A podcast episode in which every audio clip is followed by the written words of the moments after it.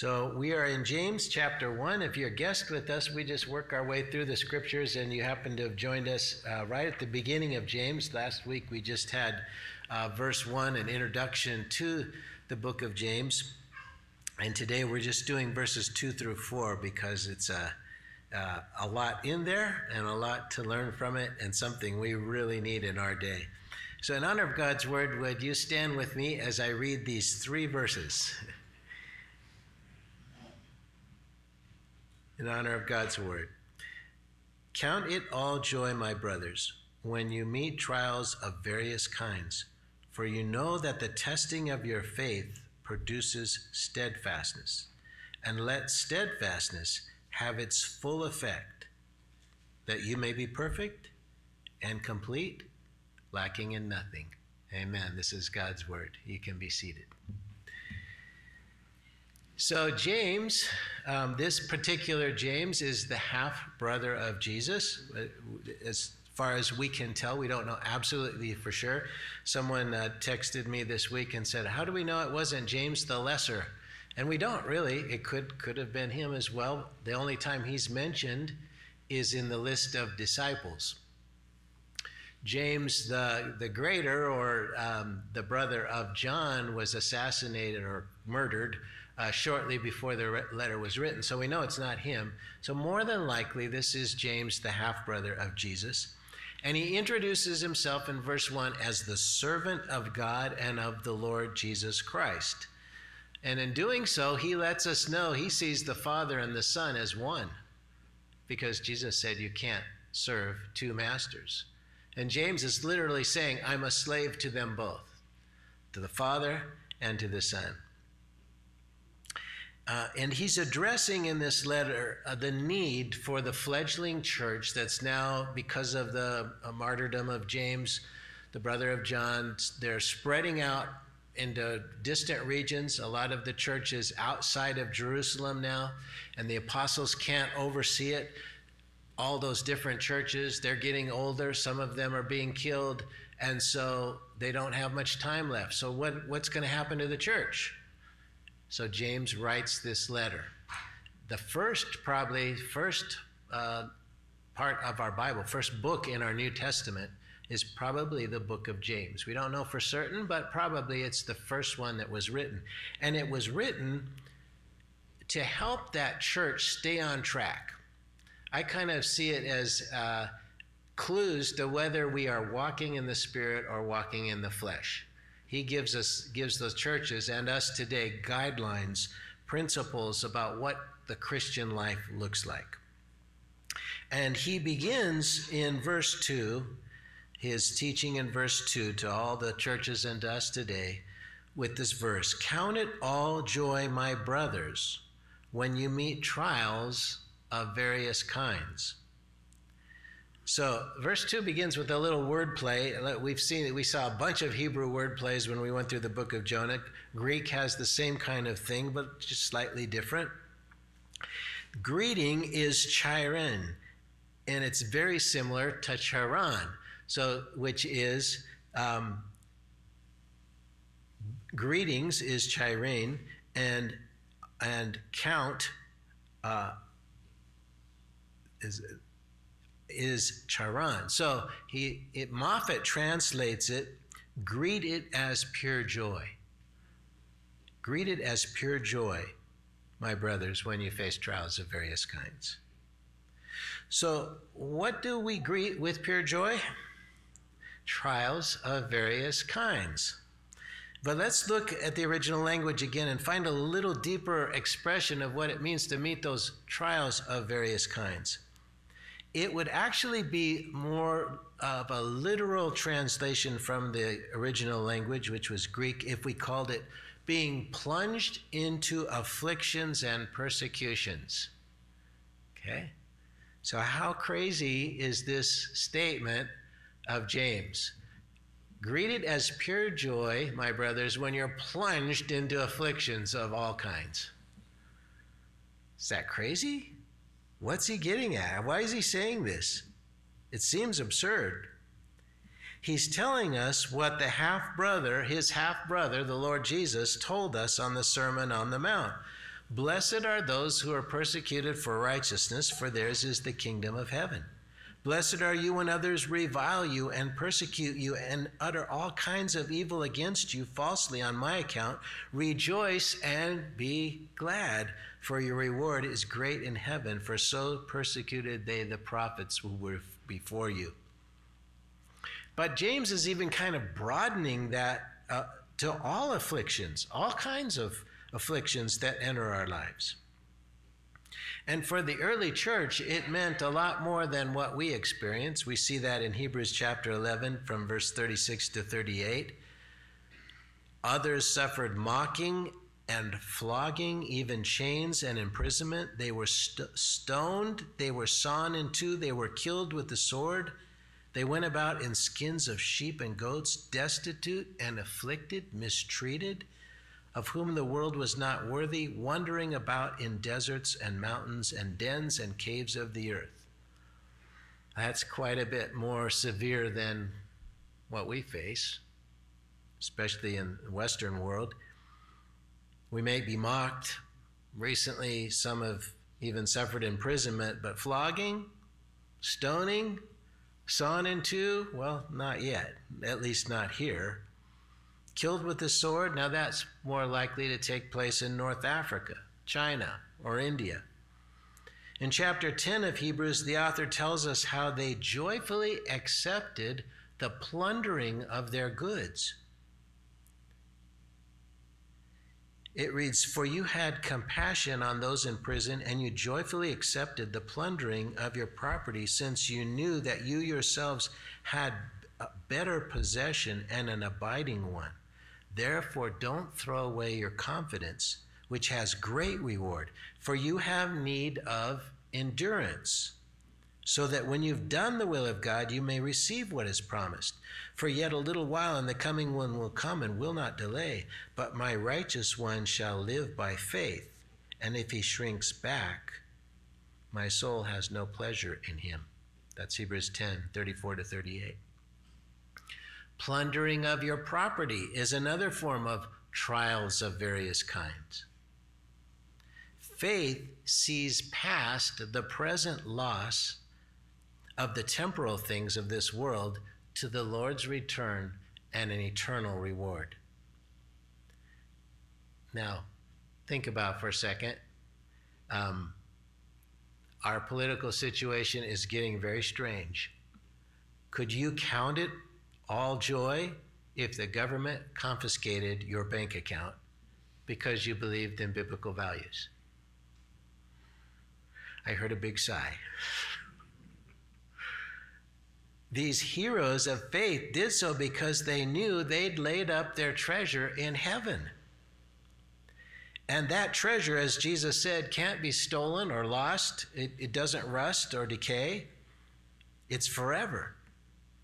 But the Hebrews that were being written to in the letter to the Hebrews were being shaken by this constant threat. So the author tells them, endure with your eyes on the real prize. And that's what James tells his readers is the outcome of affliction and endurance because we walk by faith and not by sight. We know we're in God's hands and that a glorious future awaits us.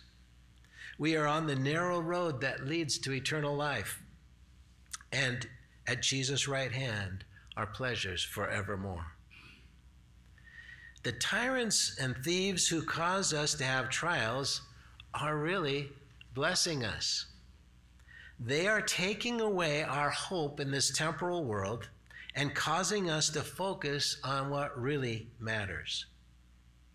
They will go down the broad road and find it ends in being forever with people like themselves away from the presence of the Lord. The narrow road we travel leads to overwhelming joy forevermore. That doesn't mean following Jesus is easy. On the contrary, he warned us it would not be. Trials are often quite painful and stressful, and we even grieve over some of the trials. But James is saying the heart of the believer can still have great joy amid the pain. We have that hope that is greater than what this world has to offer. It's a sure hope. Jesus will be glorified in us, and we will forever marvel in his presence. Do you have that hope? Because that's so much greater than anything this world has to offer, immeasurably greater. This perspective means that we don't need to fear what man can do to us because man can't take away from us what is eternal. He can try to squelch our faith, cause us to doubt, but when he does, I encourage you to remember Psalm 73. The psalmist talks about his envy of the wicked. They seem to get away with everything and thrive doing so. They have no fear of God, and it seems like God's just letting them get away with it. The harsh reality confused the psalmist until he went into the temple and had the following revelation Psalm 73 18 to 28. The first part of the psalm, he just tells about how, man, they have everything their heart could wish. Their children are blessed. Their great grandchildren are blessed. They're, they, they're, they're overweight because they have everything they want to eat. They're, it's just like there's no problems with them. What gives God? How come? And then he went into the sanctuary of God. Verse 18 Truly you set them in slippery places, you make them fall to ruin. How they are destroyed in a moment, swept away utterly by terrors, like a dream when one awakes. O Lord, when you rouse yourself, you despise them as phantoms. When my soul was embittered, when I was pricked in my heart, I was brutish and ignorant. I was like a beast before you. Nevertheless, I'm continually with you. You hold my right hand. You guide me with your counsel, and afterward you will receive me into glory. Whom have I in heaven but you? And there is nothing on earth that I desire besides you. My flesh and my heart may fail, but God is the strength of my heart and my portion forever. For behold, those who are far from you shall perish. You put an end to everyone who's unfaithful to you. But for me, it is good to be near God. I have made the Lord God my refuge, that I may tell of all your works. So the psalmist says that in his state of envy, he was like a wild animal, only thinking of what would be pleasing for the moment but they will perish, and their hopes and dreams and the worldly pleasures will perish with them.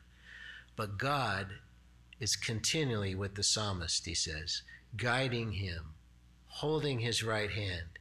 He will receive him into glory. Even if his health fails, God is the strength of his heart. He wants to always be close to God, who is his refuge. God showed him how temporal worldly pleasure is. Therefore, when trials come our way, we should count it as a blessing to mature us and keep our hearts fixed on what's eternal. Instead of envying the wicked and, and asking, Why, God, why are you allowing this?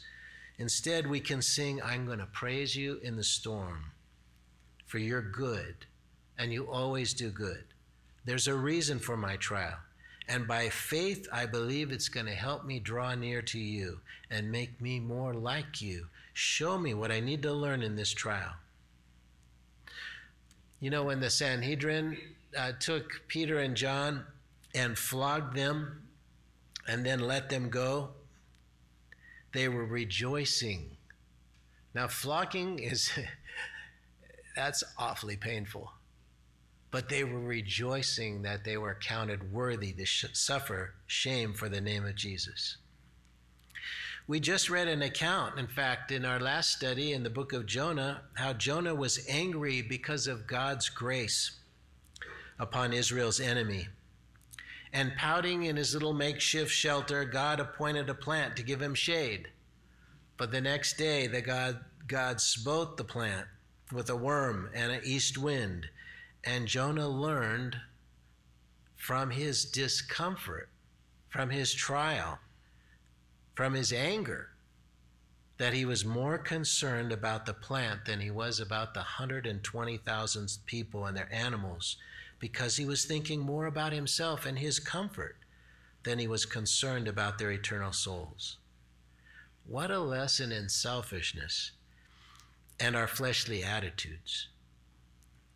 What a necessary trial in which he should have thanked God for having such patience with him to teach him that lesson.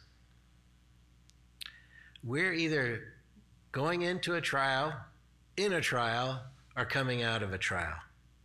Life is full of trials for everyone, including the rich and the comfortable. We just don't see that tri- the trials with the rich and comfortable because they can hide them so well. But you know, and you've read of how many die of drug overdoses because all that wealth and all that fame doesn't fill the heart. The believer has additional troubles because, as Jesus said, if you were of the world, the world would love you as its own. But because you're not of the world, but I chose you out of the world, therefore the world hates you. Remember the word that I said to you a servant's not greater than his master. If they've persecuted me, they will persecute you. Those on the broad road are challenged by the lives of those on the narrow road, and they don't like that. They will use us as scapegoats whenever they can because it helps them to avoid conviction. James is telling us to expect it and even thank God for it. Is your goal to be on the narrow road that leads to eternal life with Jesus? Then, when you're persecuted for your stand, or you just have difficulties in life because you follow Jesus, you can rejoice. It is affirmation that you are on the narrow road. It's a sign that God is molding and shaping you. Is that what you want? Or do you want to live for temporary pleasure? Peter tells us, Beloved, don't be surprised at the fiery trial when it comes upon you to test you as though some strange thing was happening to you, but rejoice insomuch as you share in Christ's sufferings, that you may also rejoice and be glad when his glory is revealed. Jesus, Peter, and James are all saying the same thing. Expect trials joyfully knowing God is in control and He'll use them in your life to mature you and to bring Him glory. You will suffer one way or the other in this fallen world. Everyone does. Make it count. James is commending the conscience embrace of a Christian understanding of life, which brings joy into the trial that comes because of our Christianity. James says, consider it pure joy, which means to make a deliberate and a careful decision to experience joy even in times of trouble. Uh, Pastor Lloyd John Ogilvie said, I can have joy when I cannot feel it. Artesian joy. What an expression, huh? Artesian joy. It reminds me of what Jesus said to the woman at the well, you know? The water that I give you will spring up into eternal life within you. Verse 3 For you know that the testing of your faith produces steadfastness. James tells us that we already know from experience and common sense what he's about to tell us. Why should we be joyful in various kinds of trials that test our faith? It's because God is producing in us, through our exercise of our faith, a steadfast spirit. Trials don't produce faith, they test our faith, like metal is tested in a furnace to burn off the impurities. Precious things are tested. Faith is essential to our salvation as the heart is to the body. And that's why the enemy of our soul attacks our faith and shoots arrows of doubt.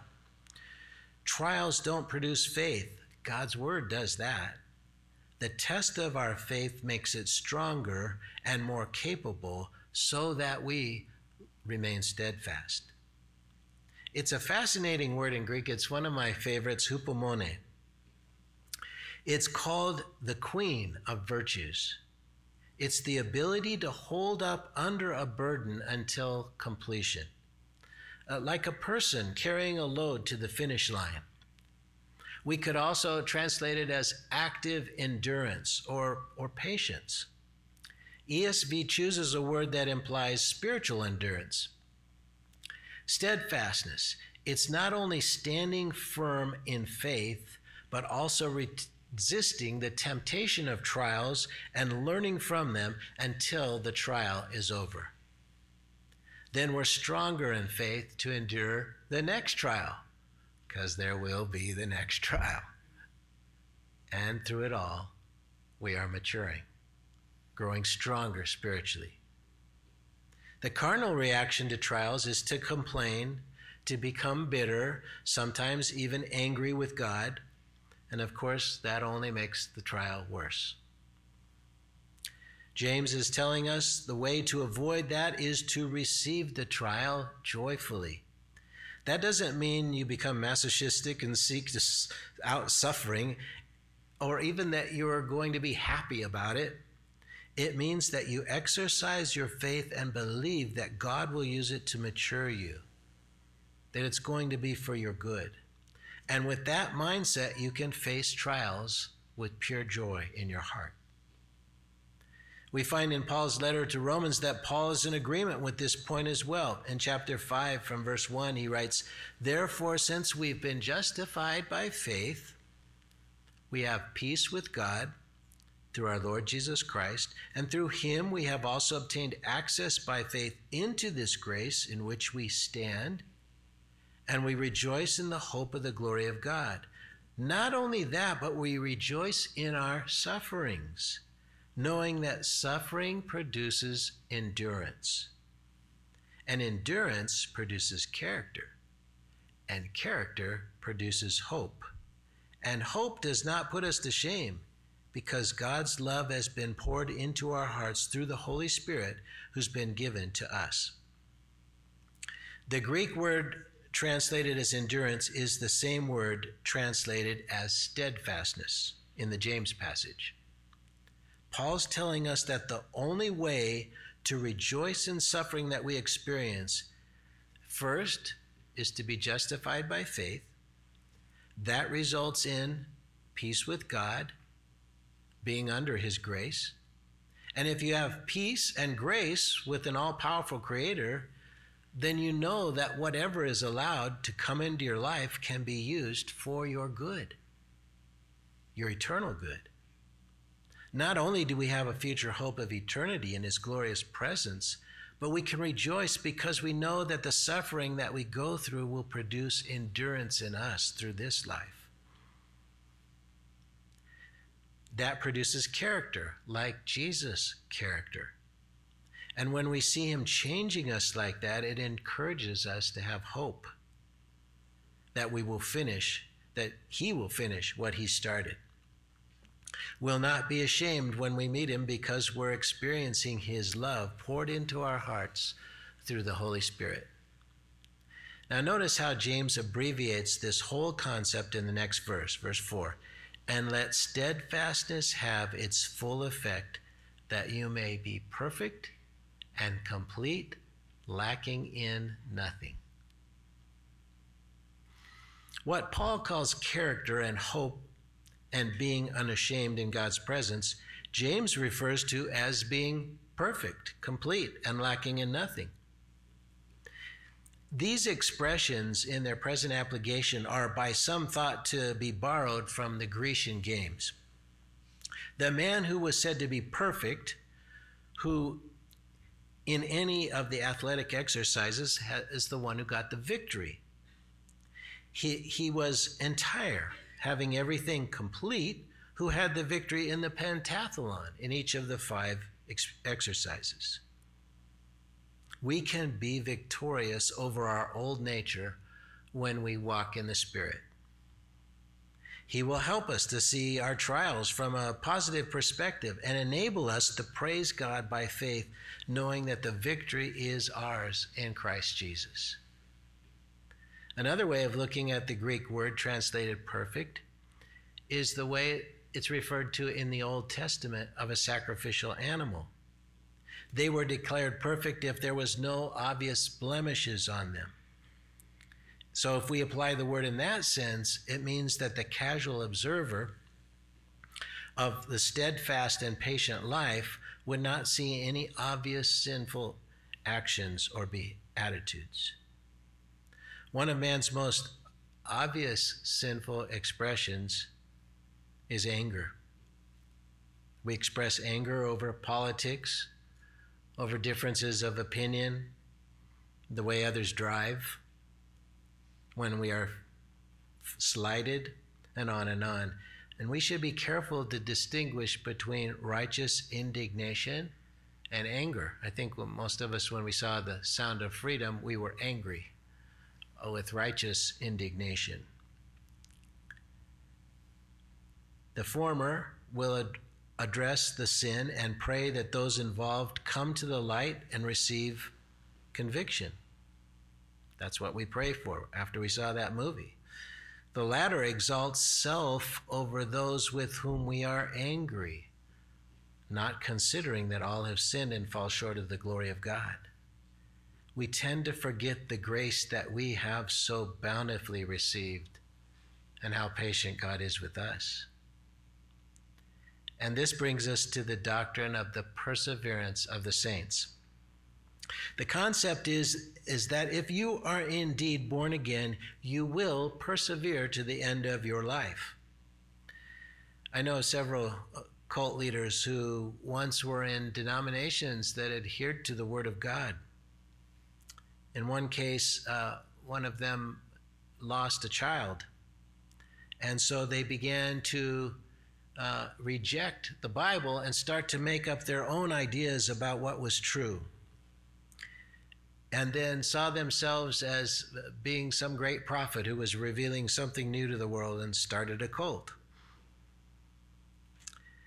They gain a following because their concepts are man centered instead of God centered. They had fallen away from the faith. We don't keep ourselves, it's the Lord who keeps us. We cooperate with the Holy Spirit only because He's given us new life with new desires. We persevere through the trials of life as God preserves us. We may stumble along the way, but in the end, we'll cling to our faith in God and the salvation that we have in Jesus. If we try to persevere in our own strength, we will certainly fail. It's God who has given us eternal life, and therefore it's He who will keep us. As James will show us through this letter, faith results in life that produces fruit unto God. Jesus explained that there will be those who receive the word with gladness, but in times of testing, they fall away. We cannot always know who are chosen and been born again except by the long term fruit in their lives. It's not for us to judge, but we can say for certain that those who endure to the end are saved. A great example of steadfastness is seen in the Old Testament book of Job.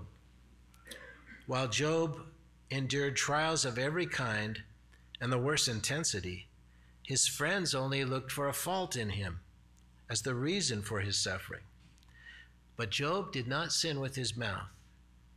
We can learn from Job that questioning why God has allowed trials is, is normal to human nature, and yet it's not sin. It's only natural to want to understand what is happening and why. But Job remains steadfast in his conviction that God is on the throne of heaven and that he does as he pleases for his own good reasons. Job persevered under unbearable conditions all the way to the end of the trial, and God blessed him with twice what he had before. But more importantly, he blessed him with a personal relationship and understanding of the greatness and sovereignty of God. The only greater example than Job is our Lord Jesus Christ, who endured the wrath of God for our sins until, as he said, it is finished. The book of Hebrews tells us that he endured the cross for the joy that was set before him. And I believe that joy is not only that he would return to the Father's presence and to his former glory, but that we would be perfected and made into his perfect bride. We too should offer our lives as a living sacrifice to the one who gave himself for us, and by his grace, joyfully endure whatever he allows to come our way, to bring him glory and honor through it, to stand firm and hold fast to the end. Does he deserve anything less? Joe, would you lead us in that closing song? And then I'll bring the benediction.